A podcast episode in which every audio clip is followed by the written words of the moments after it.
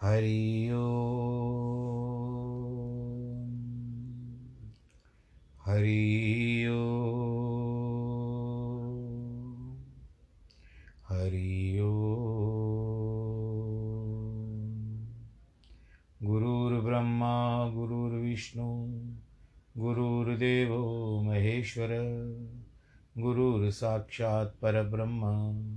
तस्मै श्रीगुरवे नमः। नाहं वसामि वैकुण्ठे। विघ्नेश्वराय वरदाय, सुरप्रियाय, लम्बोदराय, सकलाय, जगद्दिताय, नागाननाय श्रुतियज्ञविभूषिताय गौरीसुताय, गणनाथ नमो नमस्ते। विघ्नेश्वराय वरदाय, सुरप्रियाय लम्बोदराय सकलाय जगद्दिताय नागाननाय श्रुतियज्ञविभूषिताय गौरीसुताय गणनाथ नमो नमस्ते।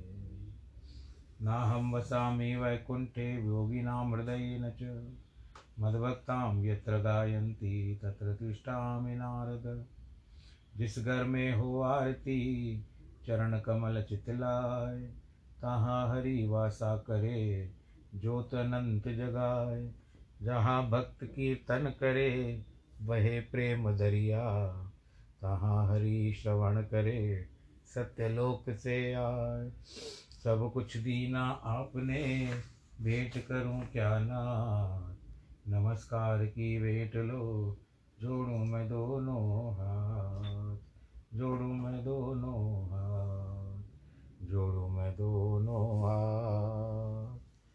शान्ताकारं भुजगशयनं पद्मनाभं सुरेशं विश्वाधारं गगनसदृशं मेघवर्णं शुभाङ्गं लक्ष्मीकान्तं कमलनयनं योगिवृधानगम्यं वंदे विष्णुं भवभयहरं सर्वलोकैकनाथं मङ्गलं भगवान् विष्णु मङ्गलं गरुडध्वज मङ्गलं पुण्डरीकाक्ष सर्वं मङ्गलायस्तनो हरि सर्वमङ्गलमाङ्गल्ये शिवे सर्वार्थसाधिके शरण्ये त्र्यम्बके गौरी। नारायणी नमोऽस्तु ते। नारायणी नमोऽस्तु ते। नारायणी नमोऽस्तु ते। श्रीमन्नारायण। श्रीमन्नारायण। श्रीमन्नारायण। प्रिय भक्तजनों, सप्ताह का आरंभ फिर से सप्ताह, चार दिन की पराशर मुनि विष्णु पुराण में और अष्टावक्र गीता में। आगे बढ़ाते हैं, सूत्र इक्कीस को। अहो जन समूहे पी न द्वैतम पश्यतो मम। अरण्यवम संवृतम कम रतिम कर्णवा वाणयहम आश्चर्य कि जन समूह में भी मुझे द्वैत दिखाई नहीं देता। यह अरण्यवत हो चुका है। फिर किससे प्रेम करूँ? यानी जंगल के जैसे हो चुका है। राजा जनक को एक नई दृष्टि मिल गई। संसार वहीं का वहीं था, किंतु उनके देखने का ढंग बदल गया है। जो संसार पहले उन्हें प्रीति कर, प्रीति करके दुखद लगता था, अब न प्रीति कर रहा, न दुखद। सुख और दुख, प्रेम और घृणा, अपना पराया, सब मानसिक अवस्थाएँ मात्र है। आत्मा के लिए केवल है, वह केवल है, उसमें कोई लगाव नहीं है, न अच्छा न बुरा। यह भेद ही समाप्त हो गया। उसकी उपस्थिति को केवल दृष्टा भाव से देख रहे हैं। पहले राजा जनक शरीर, स्वर्ग, नरक, बंद, मोक्ष, भय, विश्व को कल्पना मात्र कहते हैं। अब उन्हें संपूर्ण जनसमूह भी वन के समान दिखाई दे रहा है। उनमें कहीं द्वैत दिखाई नहीं देता कि मनुष्य भिन्न भिन्न है। इनमें आत्माएँ भिन्न भिन्न हैं। ये मित्र, शत्रु, प्रेमी आदि हैं। इनके प्रति व्यक्तिगत मान्यताएँ सारी समाप्त हो गई है। इस जनसमूह में भी एकत्व भाव दिखाई दिया है। आत्मवत दिखाई दिया है। संकीर्णता के साथ समस्त दायरे टूट गए हैं। जाति, धर्म, भाषा, संप्रदाय, राष्ट्रीयता आदि विश्व और साथ में लिंग, इसकी स्त्रीलिंग या पुरलिंग विश्व की बंधुत्व की भावना का उदय हो चुका है। यह ज्ञान यह था ज्ञान था महत्व। अज्ञानी की जो भिन्न भिन्न मानने की दृष्टि थी खंड खंड में देखने में भी दृष्टि थी। दृष्टि भी विलीन हो गई, बच गया एकमात्र अस्तित्व। यही परम ज्ञान राजा जनक को गुरु कृपा से उपलब्ध हुआ है। मिथ्या का त्याग करके जनक सत्य को उपलब्ध हो गए श्रीमन नारायण श्रीमन नारायण श्रीमन नारायण आइए, आगे चलते हैं। भगवान श्री विष्णु के चरण कमलों की ओर। आशीर्वाद के रूप में कथा प्राप्त हो रही है। सातवां अध्याय है। यम गीता के बारे में बताया जाएगा इसमें। मैत्रेय जी कहते हैं, हे गुरु, मैंने जो कुछ पूछा था, वह सब आपने यथावत वर्णन कर दिया। जिस तरह से आपने सुना कि छह वेदांग, चार वेद, मीमांसा, न्याय, पुराण, धर्मशास्त्र, ये सब चौदह विद्याएँ बनाई गई। आयुर्वेद, धनुर्वेद, गंधर्व वेद, और इन तीनों को चौथा अर्थशास्त्र से मिला से कुल अठारह विद्याएँ हो जाती है। अब यहाँ पर जिस तरह से ब्रह्म ऋषि वशिष्ठ के लिए कहा और देव ऋषि जो बात बताई गई, वो नारद जी को हम कहते हैं, फिर राज ऋषि। राज ऋषि को मैंने आपको वर्णन किया था कि जब विश्वामित्र क्षत्रिय भाव को त्याग नहीं कर रहे थे, ऋषि होने के बाद भी, तब तक वशिष्ठ जी उनको राज ऋषि बुलाते थे अब यहाँ पर बताते हैं सात द्वीपों, सात पाताल, सात लोक। ये सभी स्थान जो इस ब्रह्मांड के अंतर्गत है, भले स्थूल है, सूक्ष्म है, सूक्ष्मतर है, सूक्ष्म से भी अति सूक्ष्म है, और स्थूल से अति स्थूल जीवों से भरा हुआ है। हम भी कभी कभी देखे, टीवी देखते हैं ना तो उसमें चैनल देख, चलते हैं कुछ प्राकृतिक चैनल चलते हैं, जैसे जियोग्राफी इत्यादि। और भी सारे चैनल चलते होंगे, पर मुझे नाम यही एक याद आता है। तो वहाँ पर भिन्न भिन्न प्रकार के जीव दिखाई देते हैं। इसमें देवता तो नहीं दिखाते, स्थूल से स्थूल भी कभी कभी छोटे छोटे कीड़े भी दिखाई दिए जाते हैं। तो ये सब कुछ भरा पड़ा है। हे मुनि सतम एक अंगुल का आठवां भाग भी ऐसा स्थान नहीं है जहाँ कर्म बंधन से बंधे हुए जीव न रहते हो।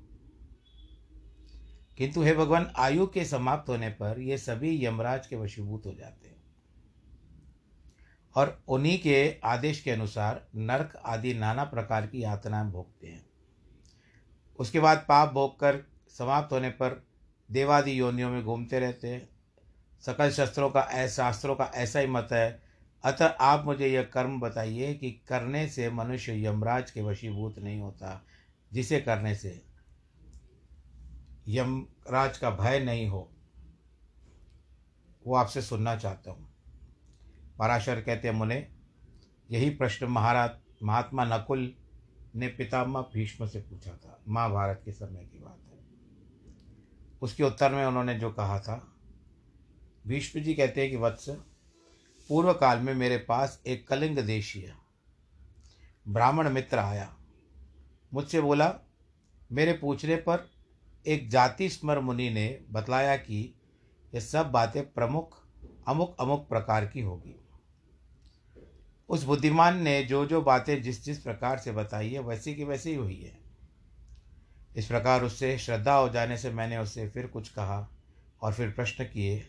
उसके उत्तर में, उस ब्राह्मण ने जो मुझे बातें बतलाई है, उनके विपरीत मैंने कभी कुछ नहीं देखा है। भाई, कभी कोई उसकी बात झूठ हो चुकी हो, नहीं। जो उन्होंने वचन बताए वो सत्य हो गए एक दिन जो बात तुमने मुझसे पूछते वही मैंने उस कलिंग ब्राह्मण से पूछा था। उस समय उसने उस मुनि के वचनों को याद करके कहा कि उस जाति पर ब्राह्मण ने यम और उनके दूत पाँच बीच में जो संवाद हुआ था, वह गूढ़ रहस्य बताता हूँ। ये भीष्म पितामह नकुल को बता रहे हैं। नकुल का परिचय देने में आपको आवश्यकता नहीं है। नकुल तो पाँच पांडवों में से एक था। अब यहाँ पर कलिंग बोलता है, ब्राह्मण बोलता है। अपने अनुचर के हाथ में पाश देखकर यमराज ने उसके कान में कहा, भगवान मधुसूदन के शरणागत व्यक्तियों को छोड़ देना, क्योंकि मैं वैष्णवों से अतिरिक्त सब मनुष्यों का ही स्वामी हूँ। देव पूज्य विदाता ने मुझे यम नाम से लोकों में पो पाप पुण्य का विचार करने की ओर नियुक्त किया है। मैं अपने श्री, अपने गुरु श्री हरि के वशीभूत हूँ। मैं स्वतंत्र नहीं हूँ। भगवान विष्णु भी मेरा भी नियंत्रण करने में समर्थ है।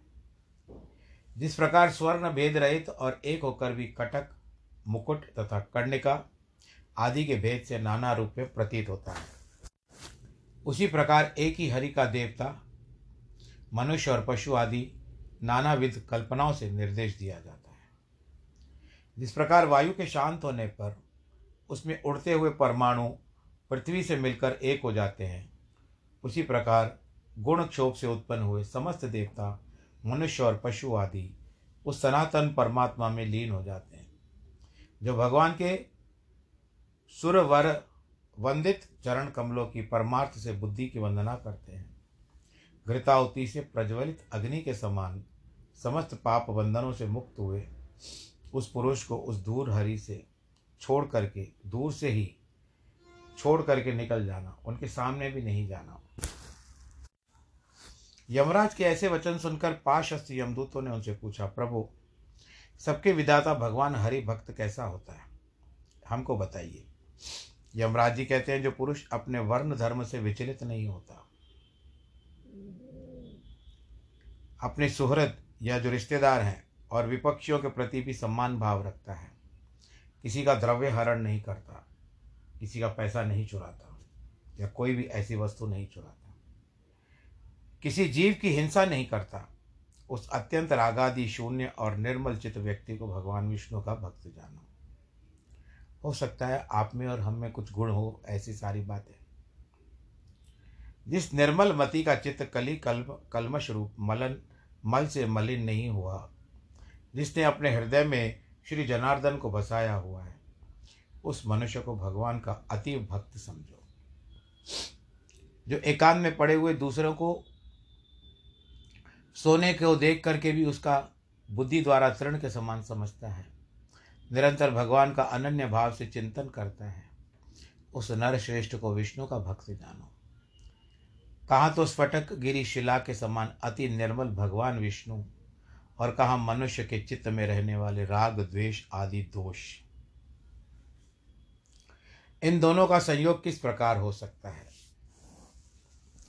हिमकर, जो चंद्रमा है, के किरण जाल में अग्नि तेज की उष्णता कभी नहीं रह सकती। जो व्यक्ति निर्मल चित्त माचर रहित प्रशांत शुद्ध चरित्र समस्त जीवों का सुहृद प्रिय और हितवादी तथा अभिमान एवं माया से रहित होता है। उसके हृदय में भगवान वासुदेव सर्वदा विराजमान रहते हैं। उस सनातन भगवान के हृदय में विराजमान होने के बाद पुरुष इस जगत में सौम्य मूर्ति हो जाता है। अब ये सब बातें आपके भीतर है, विश्वास कीजिए या अपना विचार रखिए। क्योंकि सब अच्छी बातें तो हम अपने ऊपर भी सोचने लगते हैं हाँ ये तो हमारे भीतर गुण है, हमारे भीतर गुण है तो वो भी अच्छा नहीं कि ज़्यादा सोचो भी मत। ये तो है, ये तो है, ये तो है, पर कहीं ना कहीं अवगुण तो फिर टपकेगा ही टपकेगा। जिस प्रकार नवीन शल वृक्ष और उसके सौंदर्य से भीतर भरे हुए सुंदर पार्थिव रस को बतला देता है दूत, यम और नियम के द्वारा जिनकी पाप पाप राशि दूर हो जाती है, जिनका हृदय निरंतर अच्युत में आसक्त रहता है, जिनमें गर्व, अभिमान, मात्सर्य का लेश मात्र भी नहीं है। उन मनुष्यों को तुम दूर से ही त्याग देना। यही खड़ग, शंख और गदाधर धारी अव्यात्मा भगवान हरि हृदय में विराजमान है तो उन पाप नाशक भगवान के द्वारा उसके सभी पाप नष्ट हो जाते हैं।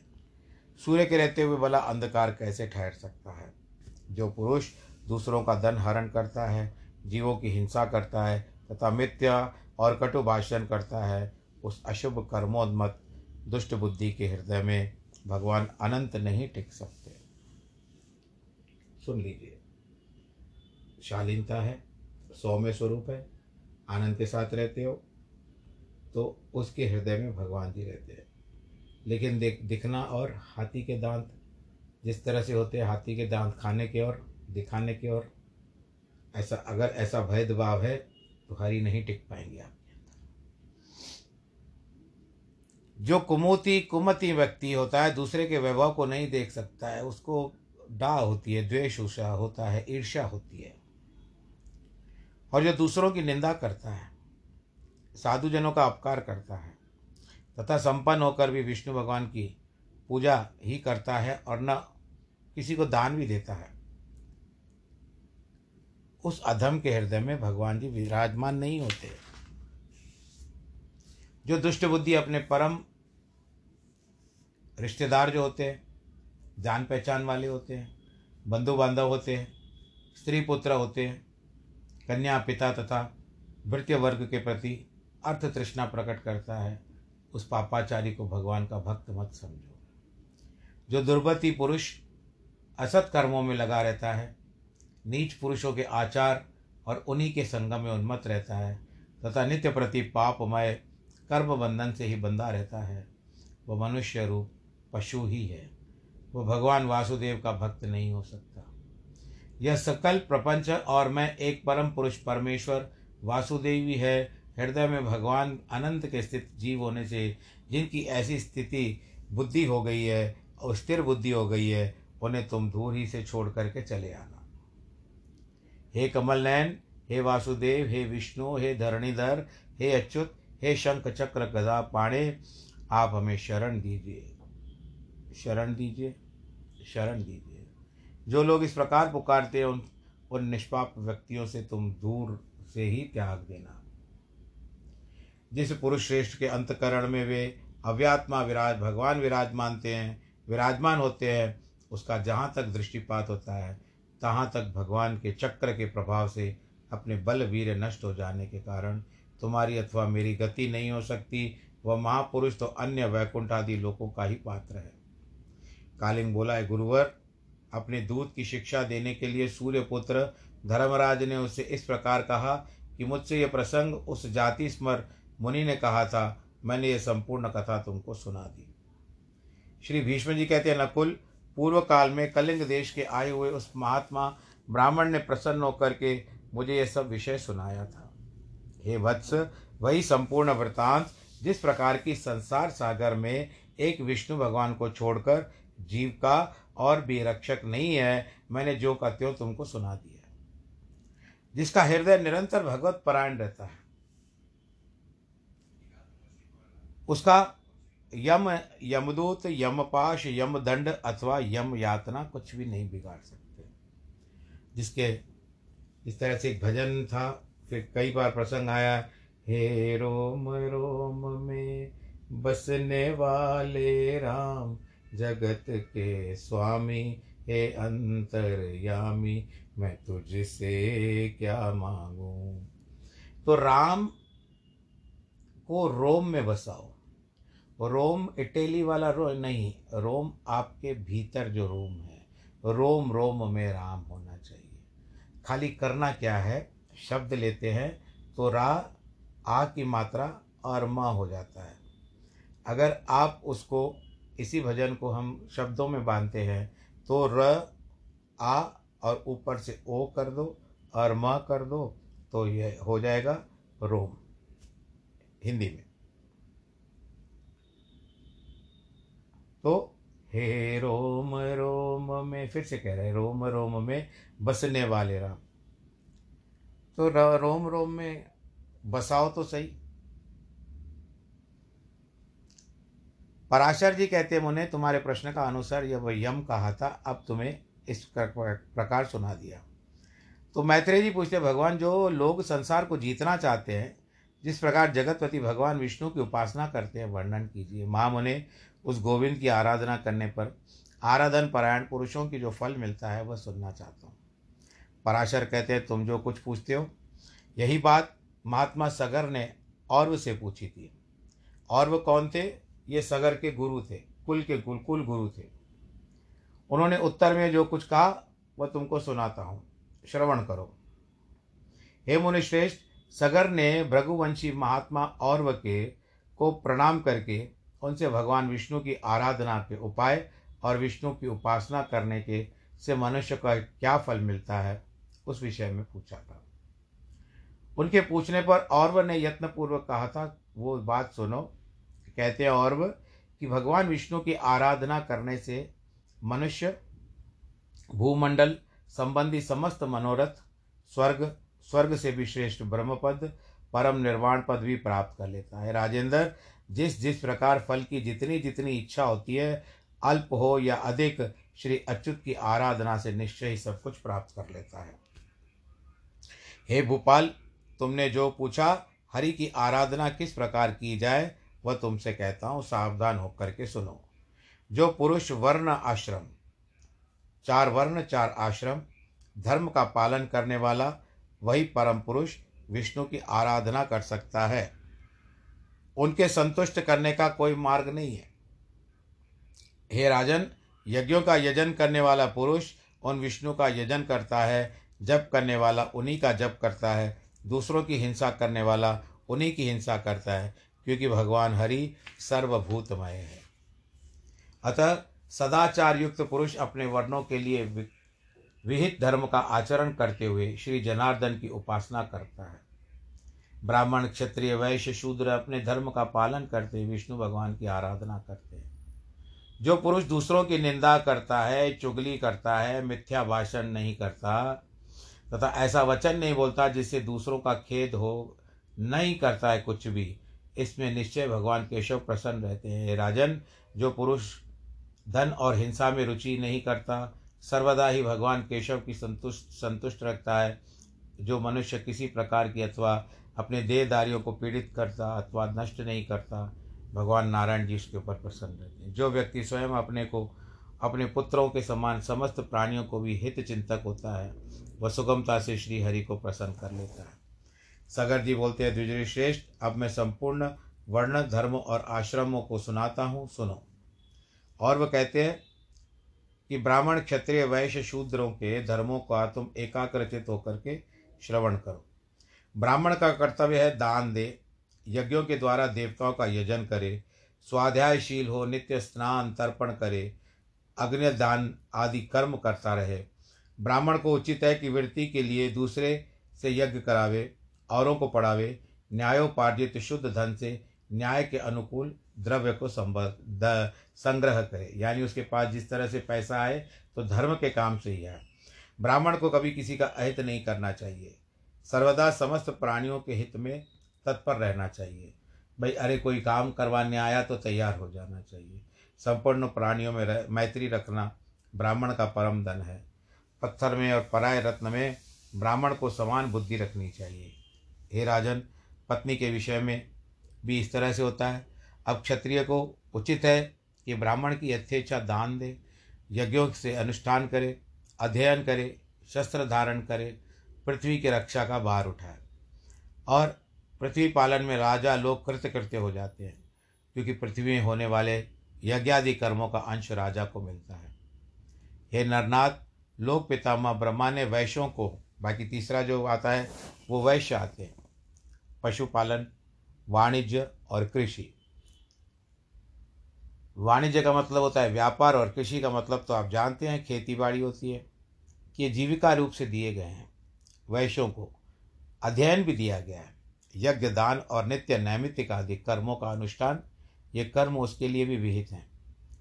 शूद्र का कर्तव्य यही है कि द्विजातियों की प्रयोजन की सिद्धि के लिए कर्म करें।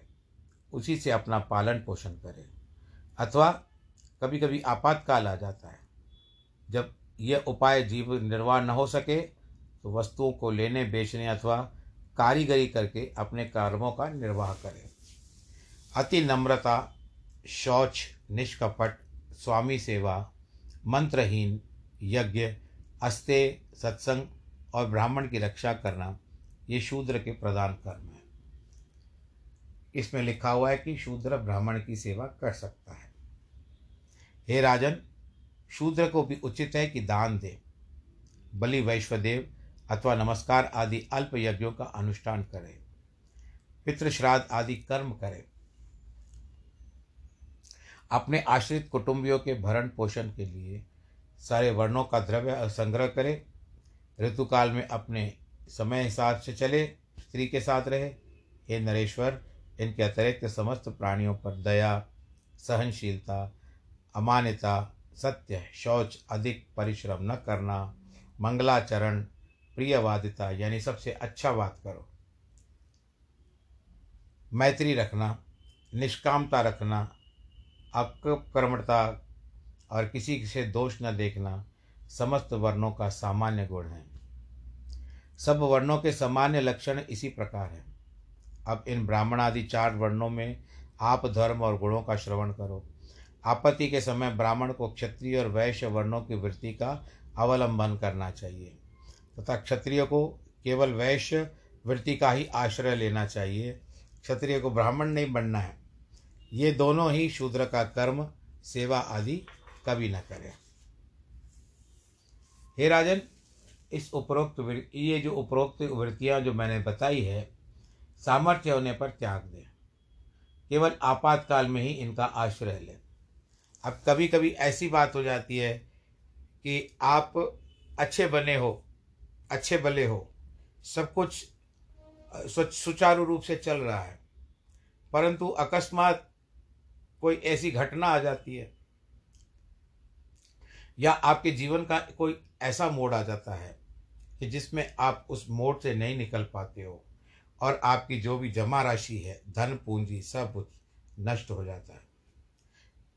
आपके पास भाई कभी तो ऐसा समय था कि पैसा गिरने का समय नहीं है। और आज ऐसा समय गया कि आप पाई पाई के मोहताज हो चुके हो। उस समय मजबूरन आपको कभी कभी अपना देश भी छोड़ना पड़ता है। अपना स्थान जन्म स्थान होता है वो छोड़ना पड़ता है।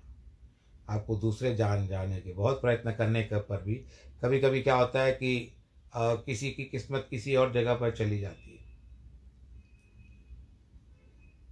पर उसकी किस्मत का ताला वहाँ खुल जाता है, जहाँ जा कर के प्रयत्न करता परंतु ऐसे जिस तरह वजह है ना प्रदीप का है कि कोई लाख करे चतुराई, कर्म का लेख मिटे नारे भाई। कर्म का लेख मिटे नारे भाई। कृपा बनती है जब भगवान जी की तो चारों तरफ़ से सभी द्वार खुल जाते हैं। परंतु नहीं होती है कृपा। प्राप्त करने की चेष्टा करो। भगवान जी से कहो, अपने कर्मों के लिए क्षमा दान करो। अगर आप उसी के ऊपर नहीं करते कि भगवान ने क्यों किया मुझ, मेरे साथ, मैं देख लूँगा, मैं भी नहीं करूँगा, ये करूँगा, वो करूँगा, मैं भी दिखाता हूँ तो दिखाया उस समय क्यों नहीं, जब तुझे लोगों ने पाई पाई के लिए मोहताज कर लिया। बचा सकते थे तो बचाना था ना। क्यों नहीं बचाया उस समय अपने आप को? अभी भगवान के ऊपर दोषारोपण देना तो कहाँ तक उचित है? इसके लिए भगवान जी से यही प्रार्थना किया करो कि भगवान औखी घड़ी न देखन जाई। ऐसी हमको दुखद घड़ी कोई भगवान जी हम नहीं देख पाएँगे। तो आप अपने संरक्षण में रखना। आपके आशीर्वाद के संरक्षण में रखना। परीक्षाएँ भले ले लो, पर टूटने वाली परीक्षा न लो। कर्म का दोष भले ही हो, लेकिन आप कर्मों को थोड़ा सा आसान कर दीजिए। कर्म भोग तो हम लोगों का है ही है, परंतु इतना दुख नहीं देना।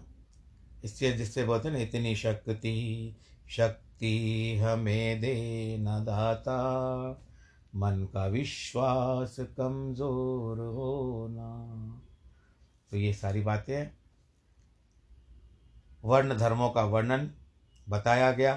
अब आश्रमों का धर्म और निरूपण करते हैं, उसके लिए इस आज के प्रसंग को हम पूरा करते हैं। बाकी के जो भी है कथा चलेगी, आप सब लोग ख्याल रखिएगा अपना।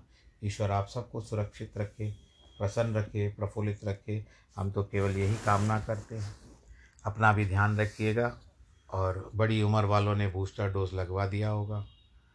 नहीं है तो भी प्रयत्न करिए, साठ वाले के ऊपर पर। आजकल तो सुना है सबको आ रही है। जिनके जन्मदिन है और वैवाहिक वर्षगांठ है, उनको बहुत बहुत बधाई। आनंद के साथ रहिए। नमो नारायण नमो नारायण।